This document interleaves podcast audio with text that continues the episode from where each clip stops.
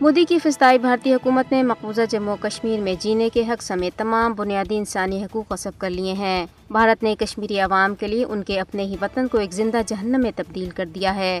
دنیا کی نام نہاد سب سے بڑی جمہوریت لوگوں کے جمہوری حقوق سے انکار کر رہی ہے، خصوصاً پانچ اگست دو ہزار انیس کے۔ غیر قانونی یک طرفہ اقدامات نے بھارت کے جمہوری ملک ہونے کی کلئی کھول کے رکھ دی۔ کشمیریوں کے جمہوری حقوق کو کچلنے کے لیے بھارتی حکومت طاقت کا ویشیانہ استعمال کرتی ہے۔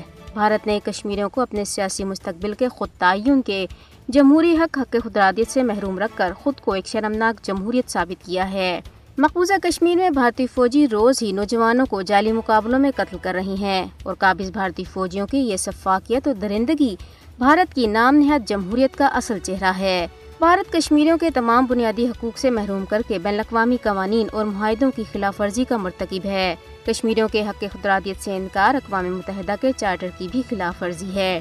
انسانی حقوق کے عالمی ادارے پہلے ہی مقبوضہ جموں کشمیر میں نسل کشی کے بارے میں خبردار کر چکے ہیں۔ کشمیریوں کو ان کے بنیادی حقوق بشمول حق خدرادیت کے حصول میں مدد کرنا حضی شعور انسان کا فرض ہے۔ وقت آ گیا ہے کہ اجتماعی طور پر فاشسٹ مودی کو بتایا جائے کہ مقبوضہ جموں کشمیر میں غیر قانونی اقدامات اور نام نہاد قانون سازیوں سے زمینی صورتحال تبدیل نہیں ہو سکتی کیونکہ کشمیر، بھارت کا اندرونی معاملہ نہیں بلکہ بین الاقوامی سطح پر تسلیم شدہ تنازع ہے۔ کل جماعتی حریت کانفرنس نے کہا ہے کہ بی جے پی حکومت نے اپنی فوج اور پولیس کے ذریعے کشمیر کے مظلوم عوام کے خلاف جنگ چھیڑ رکھی ہے تاکہ انہیں بھارت کی غلامی پر راضی کیا جا سکے۔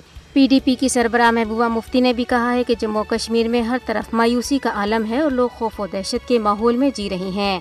حال ہی میں سجان برکاتی کی اہلیہ کی گرفتاری کا حوالہ دیتے ہوئے انہوں نے کہا ہے کہ کسی بھی ثبوت اور شنوائی کے بغیر لوگوں کو گرفتار کر کے جیل بھیج دیا جاتا ہے۔